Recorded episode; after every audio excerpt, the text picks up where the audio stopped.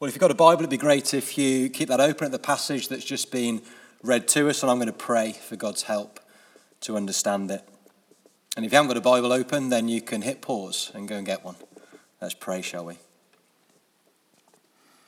Father, thank you that in these uncertain times, you've given to us in your word some very precious promises, promises that are centered on your Son and our Saviour, Jesus Christ. And as we come together to look at those promises now, as we gather together around your word, we pray, Lord, that you would speak to us clearly. Please encourage us if we are discouraged. And please give us that firm footing on which to stand in these uncertain times. And we pray it for Jesus' sake. Amen. Well, for those of you who haven't been with us over these last few weeks, you're joining us uh, partway through a series in Matthew's Gospel that we've called The Final Few Hours. You see, the final few chapters of Matthew's Gospel cover the final few hours of Jesus' life. In fact, within 24 hours of where we left off last week with Jesus in the Garden of Gethsemane on his knees in prayer, within 24 hours of Jesus praying that prayer, he will have been betrayed, arrested, tried before the Sanhedrin, beaten, denied by Peter, tried before Pilate, flogged within an inch of his life, and then crucified on a cross. All of that squeezed into a 24 hour period. It's not surprising, is it, that Jesus prayed like he did last week in the garden? Do you remember that prayer?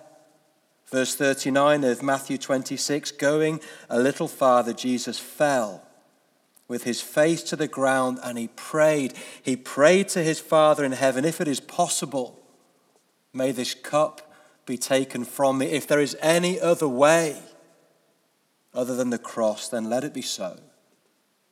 Yet not as I will, but as you will. And the Father's answer was clear. The cup of suffering would not be taken from Jesus. Instead, the Father would give his Son all the strength that he needed to drink from that cup and to endure the horror of these final few hours. And that's why we pick up the story this morning as Jesus rises to his feet from that posture of prayer to meet his betrayer. Which brings us to the first of three scenes this morning. Firstly, then, we have the betrayal of Jesus. Have a look, if you would, at verse 47.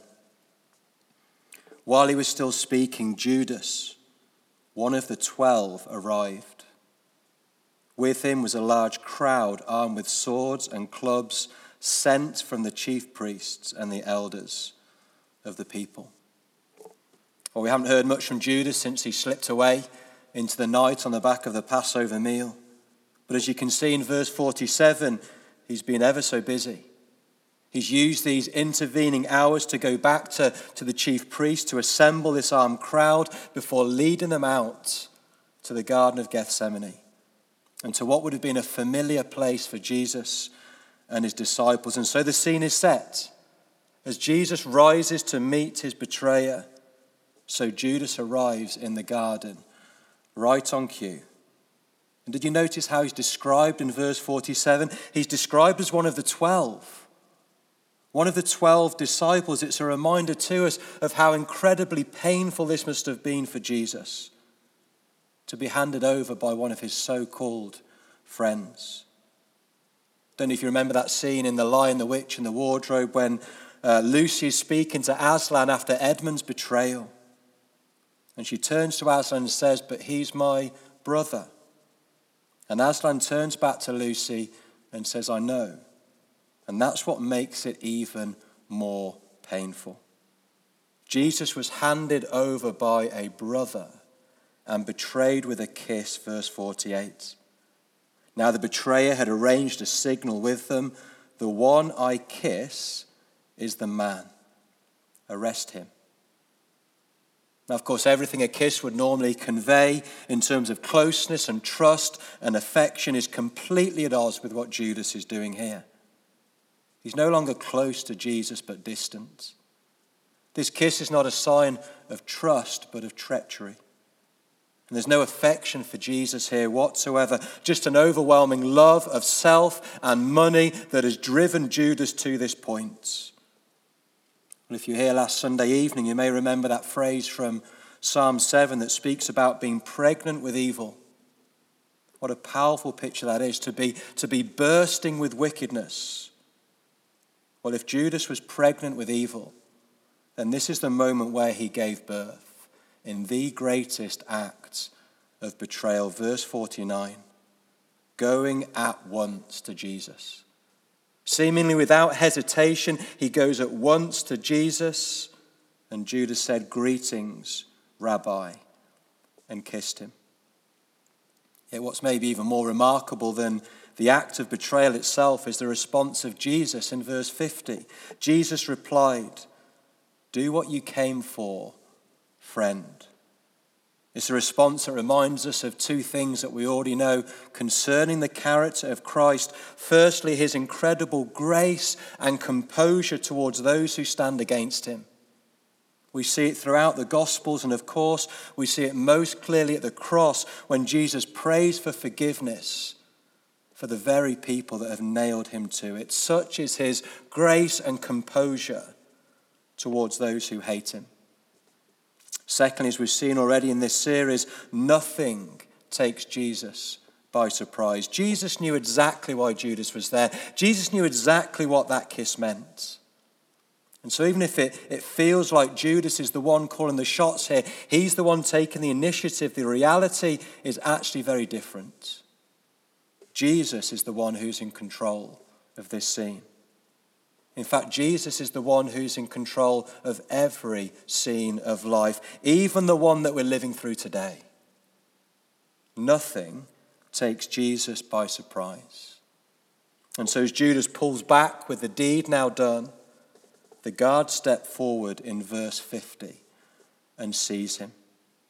Which brings us to our second scene this morning the arrest of Jesus. And here I think we're meant to see a contrast between Jesus and his disciples. Jesus is a picture of composure, whereas the disciples are a picture of confusion. Have a look, if you would, at verse 51.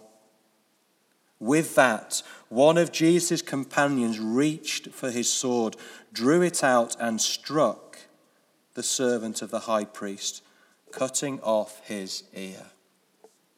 Well, in John chapter 18, that companion is identified as Peter, which probably doesn't surprise us. Peter the brave, Peter the reckless.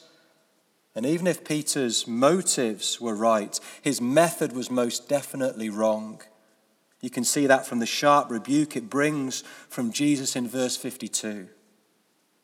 Put your sword back in its place, Jesus said to him, for all who draw the sword will die by the sword.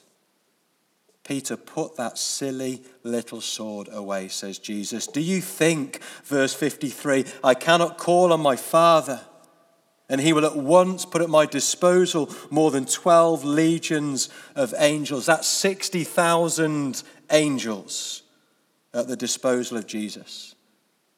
Now, just put that into context. In Revelation chapter 8, when the first angel blows his trumpet to announce the next series of global judgments, one third of the world is burned up.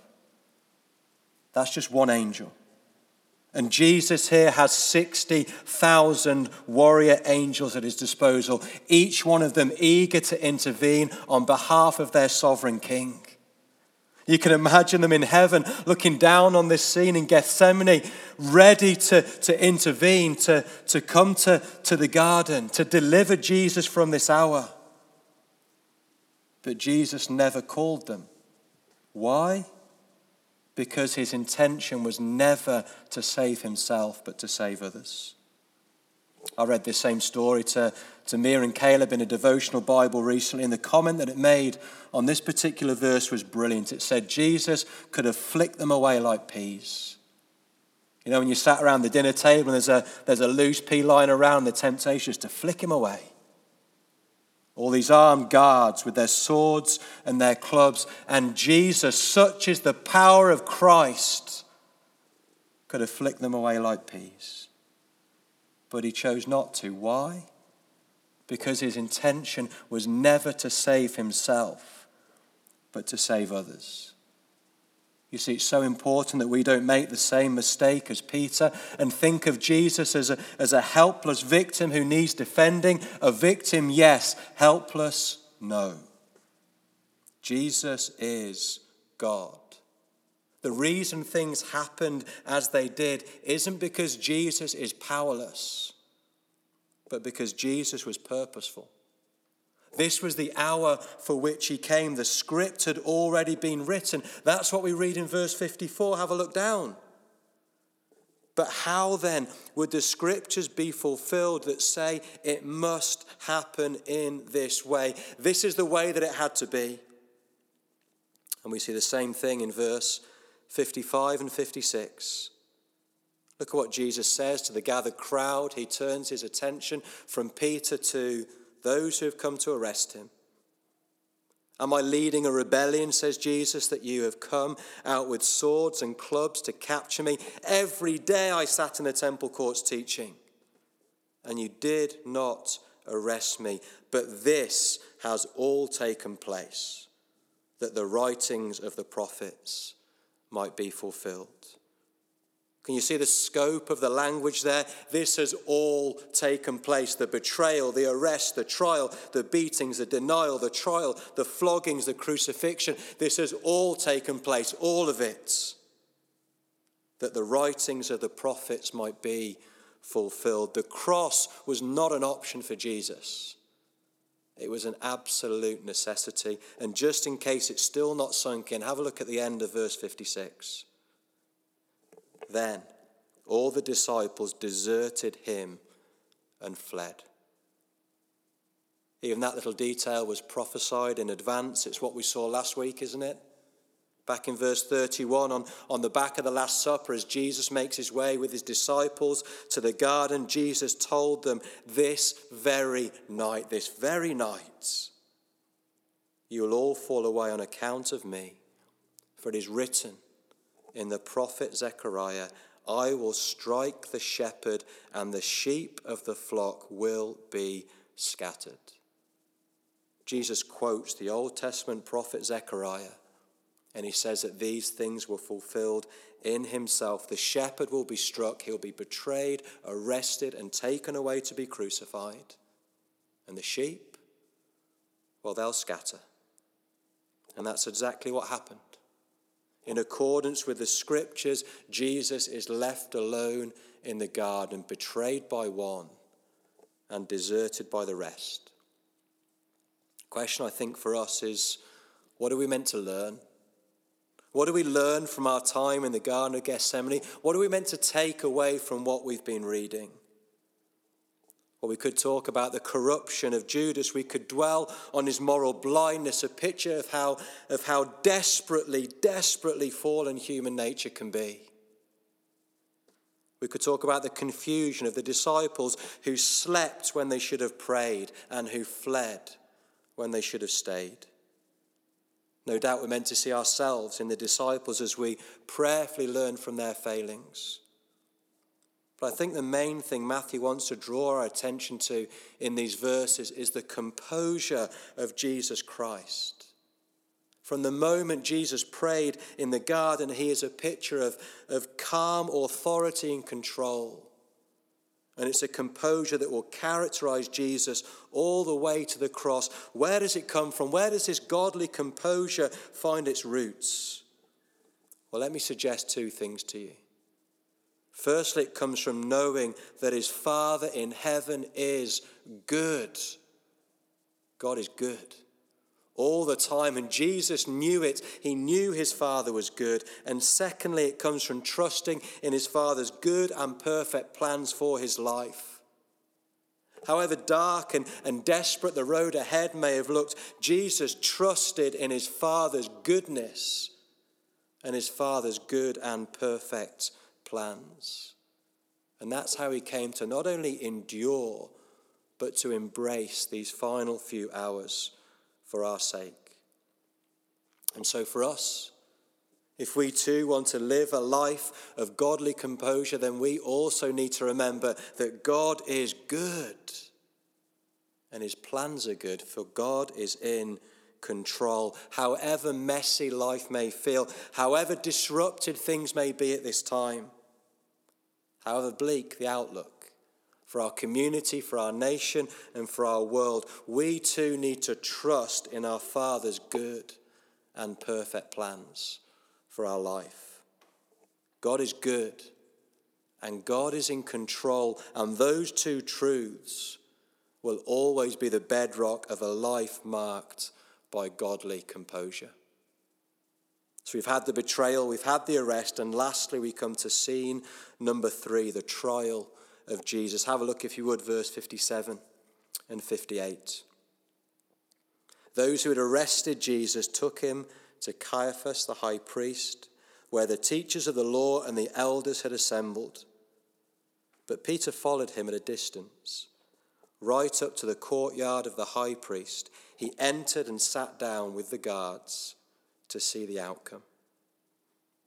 In Matthew's gospel, Peter sits down. In John's gospel, Peter stands up. Why the difference? Well, together the Gospels are painting a picture for us of Peter's state of mind. He's up, he's down, he, he's twitchy, he's frantic. Peter is an agitated figure, watching uncomfortably from a distance as this farce of a trial unfolds. You see, everything that happens here smells of injustice. Have a look at verse 59 the chief priests and the whole Sanhedrin were looking for false evidence against Jesus so they could put him to death. They weren't looking for evidence. This wasn't a court seeking the truth, they'd already made up their decision. They were looking for false evidence to justify their already planned and wicked intentions. But as we read in verse 60, none was found. The best they can do is to, is to locate these two dodgy witnesses who re- misrepresent one thing that Jesus once said. A look at verse 61. This fellow, Jesus, this fellow said, I'm able to destroy the temple of God and rebuild it in three days. But as we know from John's gospel, Jesus wasn't talking about the physical temple, he was talking about the destruction of his own body on the cross and his resurrection from the dead, the rebuilding of his life on the third day. Yet, not once in this scene does Jesus speak up to defend himself. It's exactly what the prophet Isaiah spoke of 700 years before it actually happened chapter 53, verse 7 He was oppressed and afflicted, yet he did not open his mouth. He was led like a lamb to the slaughter, and as a sheep before its shearers is silent, so he did not open his mouth. And it's those very words that are now being played out before us in Matthew chapter 26. Have a look at verse 62. Then the high priest stood up and said to Jesus, Are you not going to answer? What is this testimony that these men are bringing against you? But Jesus remained silent. He did not open his mouth. And so the pressure increases in verse 63 I charge you under oath by the living God, tell us if you are the Messiah, the Son of God. And finally, with those words, Jesus responds, not to defend himself, but to declare the truth. Verse 64 You've said so, Jesus replied. But I say to all of you, from now on, you will see the Son of Man sitting at the right hand of the Mighty One and coming on the clouds of heaven. As one commentator says, this is the great Christological climax of the gospel, the mountaintop moment of revelation. Taking those words from Daniel chapter 7, chapter 7, Jesus claims to be one with the Ancient of Days. And of course, what is pictured here is not the first advent of Christ when Jesus came veiled in flesh and clothed in humility, but the second advent of Christ when Jesus returns in glory on the clouds of heaven to administer full and final justice. And with that, the trial is over, finishing as it began, not just in physical darkness, but in spiritual blindness. Have a look at verse 66 and 67. He is worthy of death, they answered. And they spat in his face and struck him with their fists. Here we have the scholars of their time, the university lecturers of their day, and they're spitting in the face of Jesus. Not too dissimilar, is it, to our day? Of course, you can't spit on the physical Jesus now, he's in heaven. But sadly, people still spit on his name. Abusive words, derogatory comments, ridicule, mockery. I wonder how that makes you feel if you're a follower of Jesus. I wonder how you'd have responded if you were sat next to Peter in that courtyard on that fateful night. Would you have rushed to the defense of Jesus to, to condemn the condemners? Would you have turned your back on those people in disgust and walked out of the courtyard? Or would you have graciously called each of them to repent of their sin and kneel before Jesus as their king? You see, one day those officials will stand before the risen Christ in judgment, and those perceived positions of power will be turned upside down. It'll no longer be Jesus stood before the officials on trial, but the officials will be stood before Jesus in judgment. And it's no different today. Those who stand against Jesus now will stand before him then in judgment. So don't be afraid of people like that.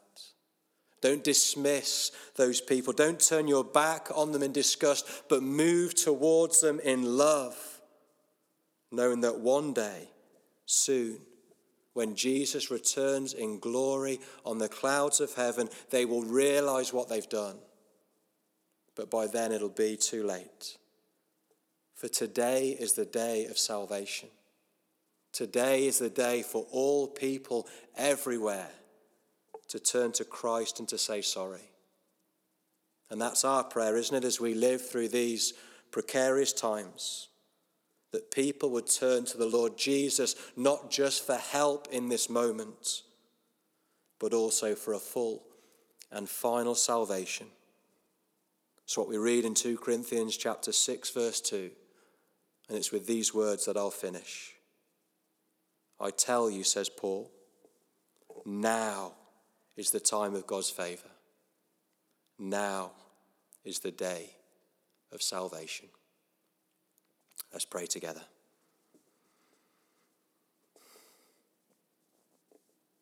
Father, as we live through these uncertain times, we thank you again for the unchanging truth of your word. Thank you that the Lord Jesus was willing to walk the way of the cross for our sake. Thank you that he rose from the dead and conquered the grave, and that one day soon he will return in glory on the clouds of heaven. And so, Father, in view of that day, we pray that the world around us would not see Jesus as a figure of ridicule or contempt, but the high King of heaven who is worthy of all our praise, the one who came to save.